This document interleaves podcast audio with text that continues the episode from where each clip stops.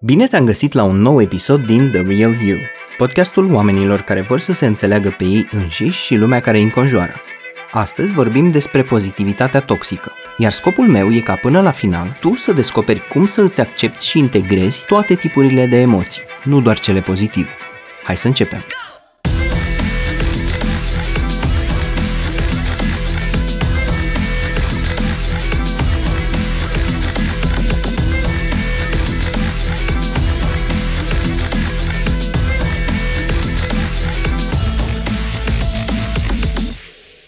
Ai auzit acei oameni care spun mereu, totul va fi bine, lasă că o să reușești, good vibes only, concentrează-te pe partea pozitivă și așa mai departe. Ei bine, astăzi vom vorbi despre ei. Hai să vedem ce este pozitivitatea toxică și cum se manifestă ea. O definiție pe care am găsit-o sună cam așa. Pozitivitatea toxică e generalizarea excesivă și ineficientă a stării de bucurie și a optimismului în orice situație în paralel cu negarea, minimizarea și invalidarea experiențelor emoționale considerate a fi negative. Emoțiile umane conțin toate nuanțele, bineînțeles. Pozitivitatea toxică e concepția că a lua contact doar cu partea pozitivă e modalitatea potrivită de a-ți trăi viața. Ea e dublată, bineînțeles, de efortul constant de a te feri nu doar de emoțiile negative, ci și de ceea ce ar putea să le cauzeze. E un curent care tinde să ignore faptul că vremea de afară include și nori negri, și ceață, și tunete, și fulgere, la fel de bine cum include și soare și o adiere plăcută a vântului. Îți sună cunoscute afirmațiile astea? Hai să privim partea plină a paharului. Sau, fericirea e o alegere, întotdeauna. Sau, gândește pozitiv. Sau, totul se întâmplă pentru un motiv. Sau, ar putea să fie și mai rău. Alți oameni au probleme mai mari. Sau, good vibes only. Afirmația asta am văzut-o și în profilul unei tipe pe Tinder, pe care am avut onoarea să o și cunosc ulterior și să mă lămuresc ce se ascundea în spatele gardului vopsit. Altă afirmație dragă mie este, nu putem alege ceea ce ni se întâmplă, dar putem, întotdeauna, să alegem reacția noastră la ceea ce ni se întâmplă. Jură-te pe familia ta. În realitate, relația dintre evenimente și reacții e complexă, după cum vom vedea în scurt timp. Atunci când o persoană afișează pozitivitate toxică, ea neagă toate experiențele negative care ne fac oameni și încearcă să-și trăiască viața așa. Oamenii care o propovăduiesc sau împrăștie și vin către tine cu sfaturi din astea nu sunt neapărat rău intenționați, săracii, ci doar parțial ignoranți. Când pozitivitatea toxică vine din exterior, e aproape ca o formă de gaslighting, adeseori neintenționat, în care cineva încearcă să îți spună cum ar trebui tu să te simți de fapt. În acest fel, să manifesti pozitivitate toxică înseamnă să respingi jumătatea goală a paharului. Norii, furtuna, ploaia, noaptea, despre care vorbeam mai devreme, folosind defense psihologice destul de banale. Negarea, hai că nu-i mare chestie, e ok. Sau pur și simplu ignorăm prezența emoției pe de-a întregul. Fuga sau opunerea de rezistență. Bagi un blunt, un Netflix, îți distragi atenția, îți spui că ești puternic sau puternică și că nu e nevoie să simți asta fugi de sentimente sau le împingi înapoi în subconștient. Sau minimizarea, hai că n-a fost chiar așa de rău, sau hai că am nevoie de puțin somn și întrece. Sau intrarea în defensă, mi se întâmplă asta pentru că sunt obosit. Sau hai că și-a cerut scuze, e ok. Acest tip de răspunsuri au darul să intensifice emoția pe care încerci să o eviți sau să o sufoci. Pentru că da, se va retrage puțin în subconștient, dar va reveni cu mai mare putere data viitoare dacă nu îi acorzi atenție. În mod interesant, pozitivitatea toxică are mare legătură și cu cultura în care trăim, care nu e suficient de echipată, în opinia mea, să ne ajute să facem față tristeții, pierderii și doliului. Și uneori ar vrea să ne deseneze un zâmbet artificial pe față cu o cariocă. Lumea împarte emoțiile în bune și rele și le respinge pe cele rele, iar asta contribuie la stigmatizarea problemelor mentale, cum ar fi depresia sau tulburarea bipolară. Unele cercetări făcute în străinătate arată că cel puțin o treime dintre oameni se judecă pe ei atunci când au emoții negative, cum ar fi tristețea sau furia, sau în mod activ încearcă să le împingă în afara conștiinței. În America, de exemplu, se face reclamă la medicamente psihiatrice pe față, la TV, iar ele sună ceva de genul. Te confrunți cu stări de neliniște? Ți se întâmplă să simți stări precum A, B și C? Adică, cu alte cuvinte, ești cumva om? Te supui cumva condiției umane? Atunci, cere medicului tău să îți prescrie medicamentul X. Drept rezultat, aceste medicamente sunt mult mai prescrise și consumate în state decât în alte țări, de unde și expresii precum Prozac Nation. Problema cu Xanaxul, de exemplu, sau mă rog, cu întreaga familie a benzodiazepinelor, este că ele nu îți rezolvă sursa anxietății, ci doar dau volumul mai mic când vine vorba de simptome. Te anesteziază în așa fel încât să nu le mai simți la fel de puternic. E ca într-o poveste reală, spusă de un mecanic auto din garda veche. În anii 80 a venit o bătrânică la ei în service pentru că un beculeț de avertizare îi tot clipea pe bordul mașinii. Așa că i-au tras mașina puțin mai încolo, i-au deșurubat beculețul și au decuplat firele care îl alimentau cu curent. Apoi, i-au adus mașina înapoi. Uitați, doamnă, gata, nu mai clipește. Cam așa și cu unele pastile sau mecanisme de coping disfuncționale. Ele nu adresează sursa problemei, ci doar deșurubează beculețul. Apoi, când intri în supermarket, totul este luminos și ți se promite fericire pe fiecare raft. Cultura marketingului și a publicității îți promite masculinitate și carismă într-un tub de spray antiperspirant. Ba chiar vezi oameni extrem de fericiți, zâmbind de la o ureche până la cealaltă, în timp ce țin în mână o cutie de detergent. Vin și eu cu întrebarea, cam cât de fericit poate să te facă un detergent? Nu zic, poate îmi scapă ceva. În mass media, la fel. Știți emisiunile alea de dimineață de la radio, cu vocea aia exaltată care spune Bună dimineața! Ascultăm Ina și vă dau ora exactă și timpul probabil mai târziu. Și apoi urmează glume cu buzdugan. Și așa mai departe. Avem emisiuni de divertisment, multă fațadă, totul e imagine și prea puțină vulnerabilitate și autenticitate. Apoi, când întrebi pe cineva, ce mai faci? Care e răspunsul pe care ți-l dă ca un roboțel pe pilot automat? Bine, chiar dacă nu face bine. Pe social media, la fel. Mă jur pe familia mea că nu am avut niciodată o zi proastă pe Facebook. Pentru că social media e o punere în scenă. Instagram, de exemplu, se învârte în jurul ideii de frumos. Și, desigur, totul e frumos acolo. Chiar dacă e nevoie să folosim filtre pentru asta, să mai exagerăm, să speculăm și să alegem doar acele aspecte hiperminunate ale realității în care trăim. Pe Facebook, pe Reddit, pe LinkedIn, toți oamenii sunt filozofi și nu mai găsești un om prost ca să stai de vorbă cu el. Apoi, există șansa să ajungi să invidiezi pe niște prieteni din lista ta pentru pozele extraordinar de glamoroase pe care le-au postat din ultima lor vacanță. Adevărul fie spus, nici în vacanță când te duci într-un mic paradis, nu te vei simți extraordinar chiar 10 zile din 10 în fiecare minut. Te mai bate soarele, e posibil să mănânci o mâncare care nu-ți pică tocmai bine și mai ales e posibil să te cerți cu partenerul sau partenera. De altfel, îți garantez că o bună parte dintre acele cupluri pe care le-ai văzut tu s-au și certat în vacanța aia și au stat botoși câte o după amiază întreagă. De unde știu? De la cabinet, din grupurile de terapie și din viața reală, din realitatea care ne înconjoară. Până și parentingul clasic despre care tot vorbesc include replici de gen Hai, nu te mai smiorcăi sau Nu mai fi supărat, că n-ai de ce. Sau De ce nu te bucuri de asta? Ar trebui să te bucuri. Iar asta e doar cultura mainstream. Dacă intrăm în bule de realitate cu vorbitori motivaționali și diversi guru de pe YouTube, ajungem la chestii și mai intense. Bun, acum că am văzut ce e pozitivitatea toxică și cum se leagă ea inclusiv de cultura în care trăim, hai să vedem care e problema cu ea până la urmă. În primul rând, când e pozitivitatea toxică? Pozitivitatea toxică poate fi aplicată fie în relație cu ceilalți, fie în relație cu noi înșine. Pozitivitatea e toxică atunci când ascundem ceea ce simțim sau când respingem sau minimizăm emoțiile noastre. Și, foarte important, când ne simțim vinovați pentru că ne-a vizitat un gând negativ sau vreo emoție negativă și ne gândim că nu ar fi trebuit să apară. Și deci, apare și atunci când minimizăm experiențele altora, când îi judecăm sau îi condamnăm pe ceilalți pentru faptul că simt sau manifestă emoții negative.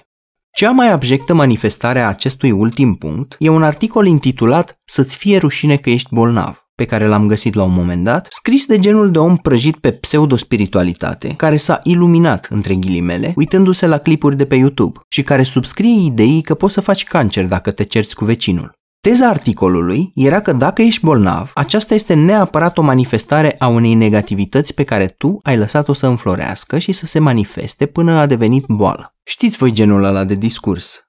Bineînțeles, conceptul de somatizare există și în psihologie, însă aici vorbim despre acel gen de oameni pseudospirituali care adeseori sunt printre cei mai disfuncționali oameni pe care i-am întâlnit, atât în practica privată cât și în viața reală. De multe ori, oamenii ăștia au un ego mare, dar subtil, ascuns, de tipul, ia uite ce spiritual și înțelept și iluminat sunt eu și tu nu ești. Adeseori, ancorarea lor în realitate suferă de la practica lor pseudospirituală. Adică vor să salveze întreaga umanitate, să realinieze ceacrele planetei, dar nu și-au plătit chiria și nu pot să mențină o viață cât de cât funcțională pe plan individual. E un subiect trist, pe care poate îl abordăm la un moment dat, însă deocamdată putem închide paranteza. Așadar, ce ar putea să fie în neregulă la pozitivitatea toxică? Ei bine, prima problemă pe care o văd este că ea nu e o formă de gândire pozitivă, ci de pozitivitate falsă, forțată, iar asta o face periculoasă pentru sănătatea ta mentală. O a doua problemă este lipsa de onestitate față de realitate și un model artificial al lumii. Viața reală include și sentimente de anxietate, dezamăgire, copleșire, neliniște, nesiguranță, disperare, furie, nervi, durere și lista poate continua. Cei care pretind că nu există așa ceva, pur și simplu fură curent, metaforic vorbind. În cuvintele lui Florin Cercel, sunt de viță boierească, lumea să mă pomenească, iar afară, când e ploaie, la mine, la mine, soarele răsare. Sau, cum ar spune Petrică Cercel, dacă e rece, nu mi rece, nu mi și nici nu o să-mi fie. Plouă, ninge, viscolește, la mine e boierie. Apropo de asta, psihologii au și ei momente de tristețe profundă, de doliu emoțional și psihologic și așa mai departe. L-am auzit la un moment dat pe un cunoscut, literalmente zicându-mi, băi, nu mă așteptam de la tine, Petre, care ești psiholog și care scrii despre dezvoltare personală, să treci prin toate lucrurile astea. Cam atât de bolnăvioară e societatea în care trăim. Atunci când vine vorba despre probleme mentale reale, cum ar fi depresia clinică sau tulburările de personalitate, pozitivitatea toxică este și mai nocivă. Mulți oameni care suferă de o afecțiune mentală sau alta încearcă să-i ascundă simptomele, pentru că nu vor să-i contamineze, între ghilimele, și pe ceilalți, nu vor să-i deprime.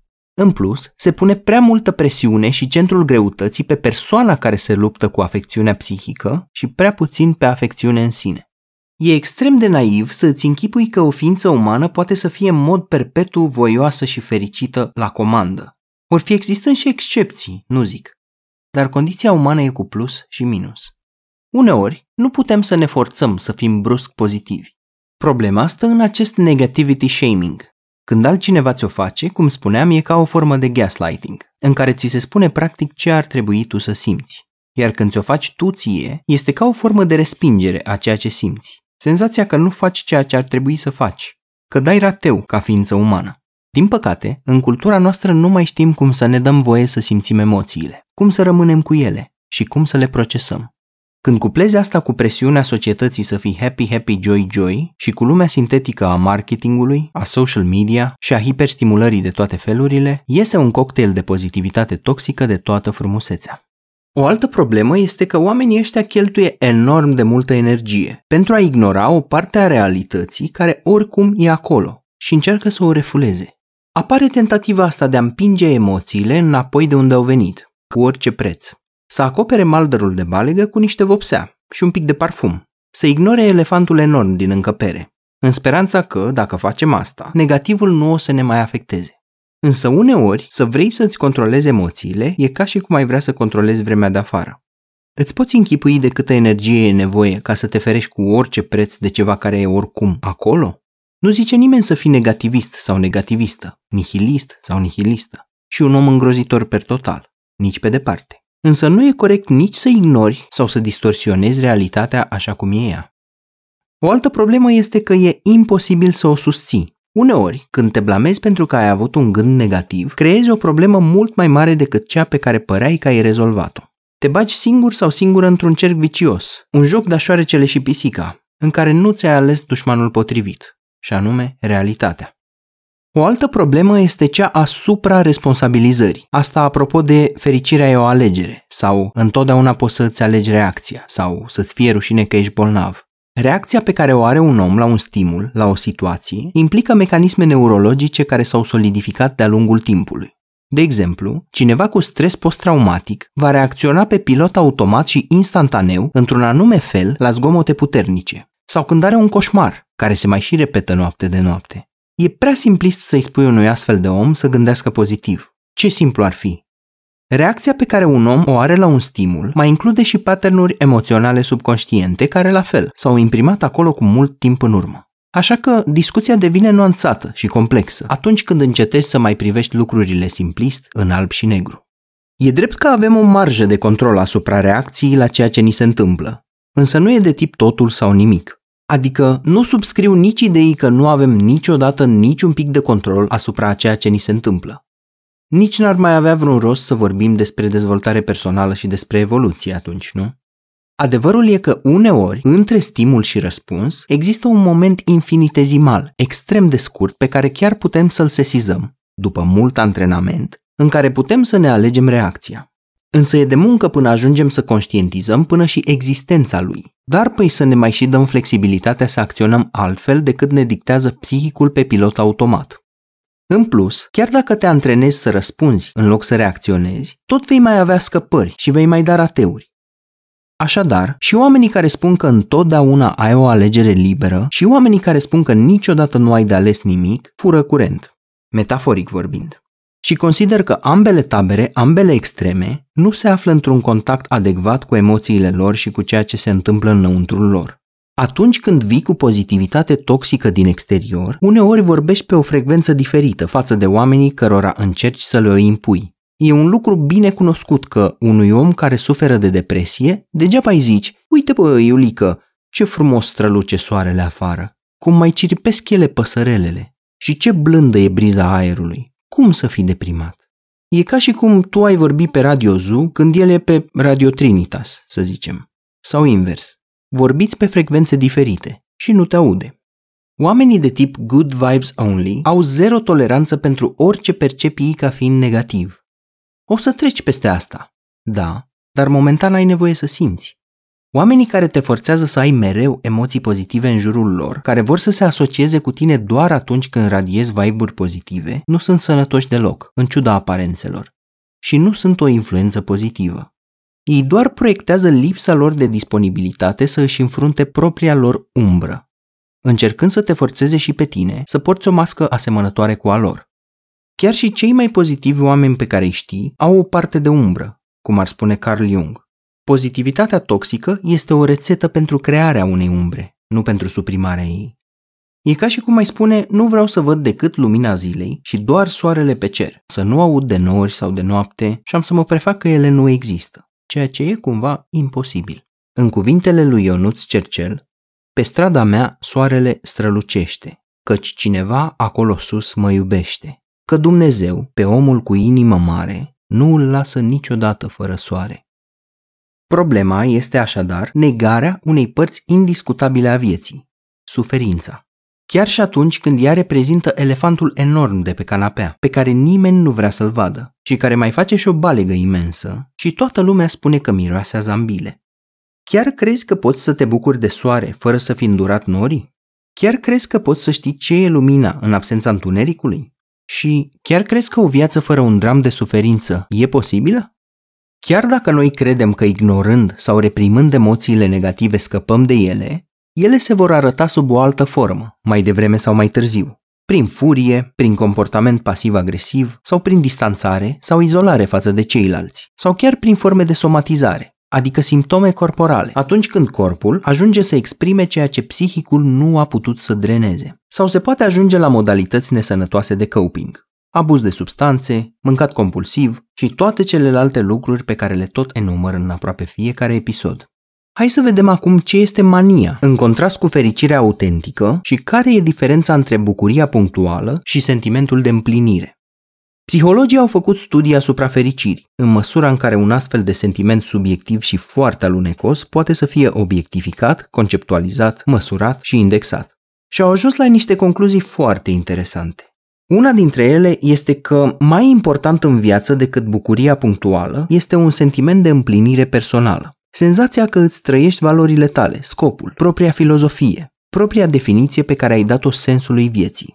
În funcție de filozoful tău preferat, de la Abi Talent, la Tony Robbins și până la Friedrich Nietzsche, viziunea căreia subscrii îți dă și modelul vieții și al împlinirii. Unele filozofii se concentrează mai mult pe partea întunecată, iar altele mai mult pe cea pozitivă. Revenind la împlinire, mulțumirea asta intrinsecă nu e nici de cum un sentiment de high, de extaz, de exaltare, ci e mai degrabă ca o notă de fond. E ca parfumul discret al unei femei care știe să se parfumeze versus mirosul obscen venit de la o pițipoancă botoxată cu unghii false și gene false care și-a turnat toată sticla de parfum pe ea. Împlinirea personală nu face gălăgie. Ei bine, se pare că împlinirea asta reprezintă fundația. La fel cum ai nevoie de o fundație atunci când construiești o casă sau un bloc, așa ai nevoie de împlinire în viață. Apoi, fericirea punctuală, exaltarea, reprezintă doar toppingul care vine peste prăjitură, glazura, finisajul. Momentele alea de high, natural, sunt cu atât mai potențate atunci când trăiești o viață cu sens și cu mulțumire de sine, iar mulțumirea asta face toți banii. Toppingul pe care îl pui peste nimic, fără să ai o prăjitură de desubt, nu are chiar atât de mult sens. Eu întotdeauna m-am întrebat cam cât de bine se simt oamenii care o țin din festival în festival, din rave în rave, din boabă în boabă. Pentru ascultătorii mei mai bătrâni, boabă înseamnă pastilă de ecstasy. Ei bine, până la urmă m-am lămurit. E un fake. La fel cum chipsurile cu aromă de pui grill sunt o păcăleală a papilelor gustative și a creierului. Într-adevăr, au gust bun. E puternic, hiperstimulativ, dar pe de altă parte îți umple organismul de euri, de monoglutamat de sodiu, te îngrașă și reprezintă cea mai proastă variantă de alimentație, dacă ar fi să întrebăm un nutriționist. Problema cu aceste momente de high artificial este că ele adeseori se plătesc, măcar cu un pic de low a doua zi. Iar dacă abuzezi de stimulente de orice fel, sentimentul de low ajunge să se prelungească și începe să scoată capul tot mai des. Și ghici care e soluția la care vei apela ca să scapi de el. Un nou high oricare ar fi substanța aleasă. În felul ăsta, nici măcar nu vorbim despre fericire sau bucurie, ci despre manie. Ce înseamnă mania în psihologie? Mania este polaritatea opusă depresiei. Dacă în depresie ai energie puțină și ai corăbiile înnecate, în manie prinzi aripi, ai entuziasm fără margini, te apuci de șapte proiecte, ai 15 idei de business, iubești pe toată lumea și corpul și mintea ta sunt inundate cu chimicale din alea bunele. Fie că vorbim despre dopamină, serotonină, endorfine, mania este triumful asupra problemelor vieții și te mai face și să te simți invincibil sau invincibilă. Ești prea șmecher sau prea șmecheră ca să te afecteze pe tine ceva vreodată. Ești de neînvins. În cuvintele lui Dani Mocanu, vulturul nu se complică să stea la înălțime mică. Atinge cu gheara lui chiar și vârful muntelui. Sau, cum spunea Florin Salam, stau ca vulturul pe stâncă, și restul lumii pe lângă. La mine n-au cum să ajungă. Și m-am pus, tot mai sus, bine, bine pe picioare și am forța cea mai mare. Ei bine, fericirea autentică nu înseamnă ca robineții tăi de neurotransmițători să fie dați la maxim și să curgă cu cantități obscene de miere sintetică. Și te vei bucura mai mult de viață dacă ai cumva o fundație de sens, o misiune și o direcție în viață. Mania e fix râsul Jokerului din filmul The Joker, care râdea incontrolabil și maniacal atunci când era de plâns, pentru că avea probleme psihiatrice și o traumă cât casa poporului.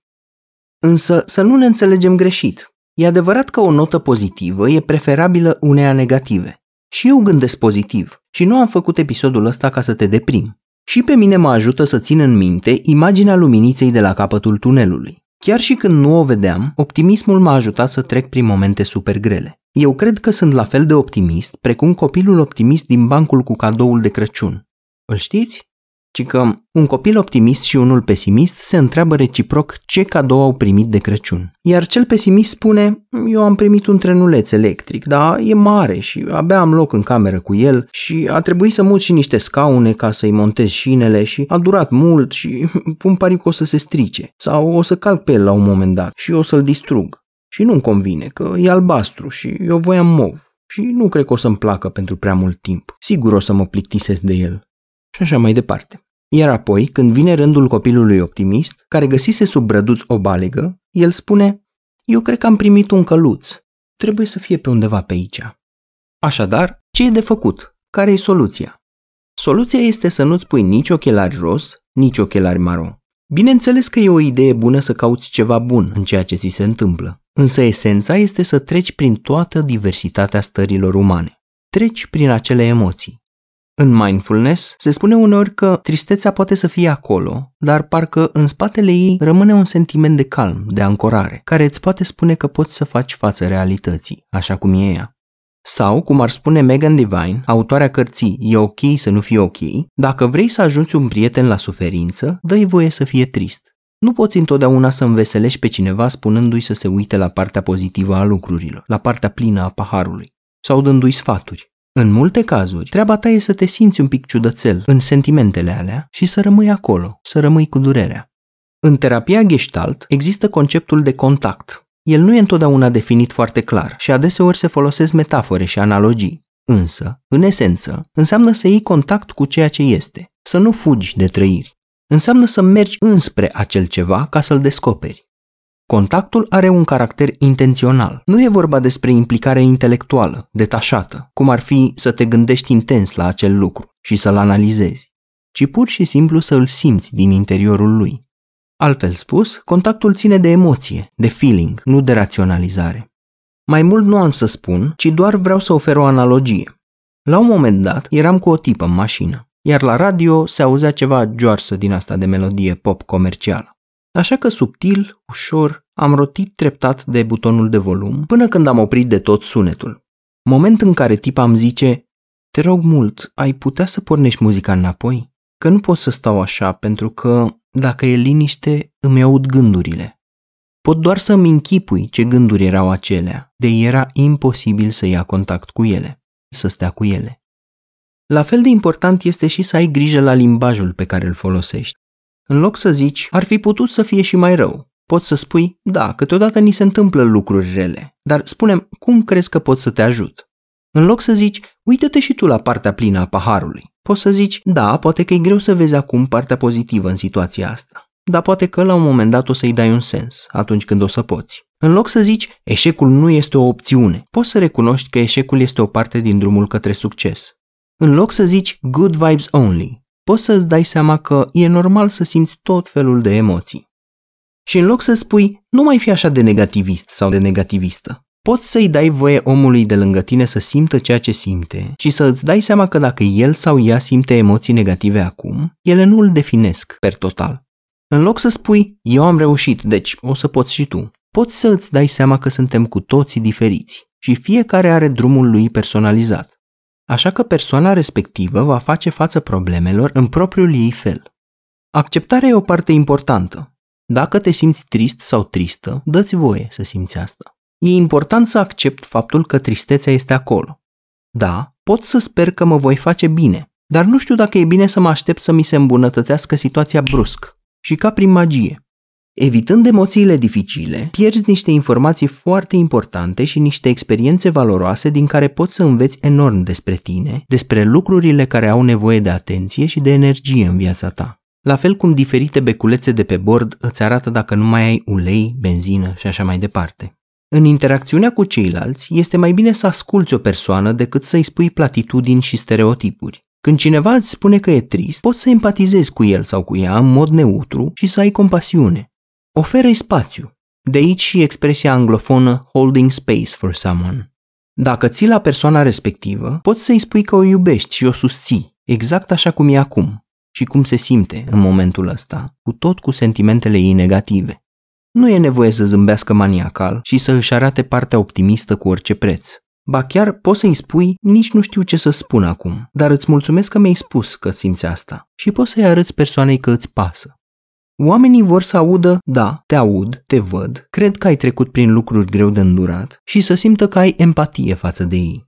Emoțiile nu sunt nici măcar pozitive sau negative, până nu le etichetăm noi ca atare. Da, pot fi plăcute sau neplăcute, însă toate emoțiile sunt o sursă de informație. La fel de important este să nu scăpăm nici în extrema cealaltă, în care să rămânem blocați în sentimentele noastre neplăcute, să creăm și mai multă dramă în jurul lor, în loc să ne dăm pur și simplu voie să avem sentimente. Nu e nevoie să le transformăm în monștri supradramatizați și să ne lăsăm copleșiți de acești monștri. E suficient să ne dăm voie să observăm și să le trăim așa cum sunt, la nivel experiențial. Ușor de zis, mai greu de făcut.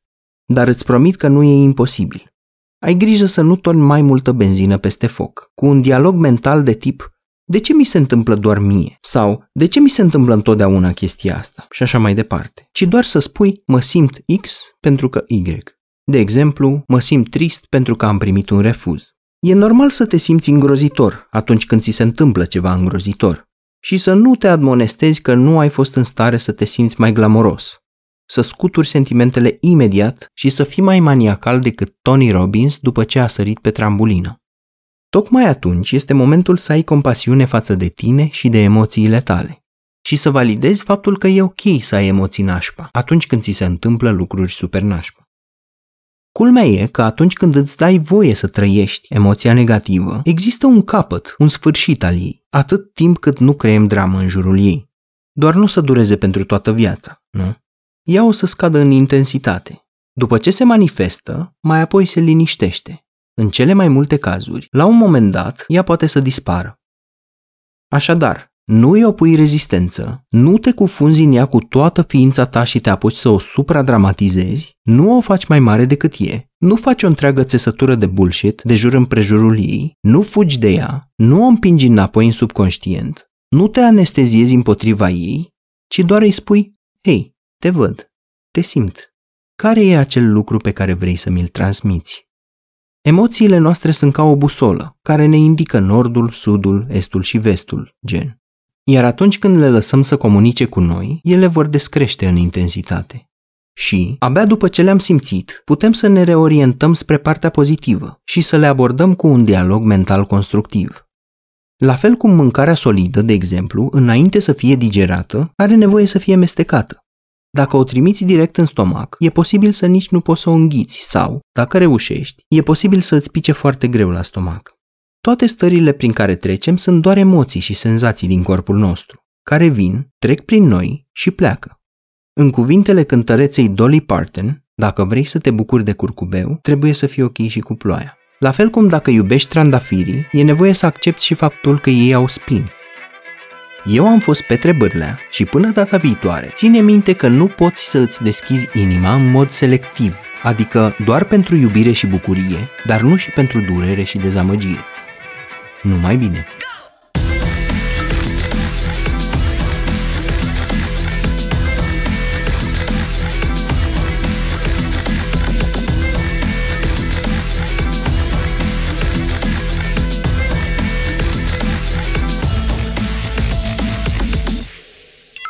Acest podcast susține partenerii Asociației Dăruiește Viață, care ajută proiectul de ridicare a unui spital modular util atât în pandemia COVID-19, cât și după când se va transforma în spital de mari arși. Le mulțumim pentru contribuția importantă de peste 100.000 de euro celor de la Isopan Est, despre care puteți afla mai multe pe site-ul isopan.ro. Întreaga rețea de publicitate audio Think Digital salută acest ajutor important și vă dorește audiție plăcută.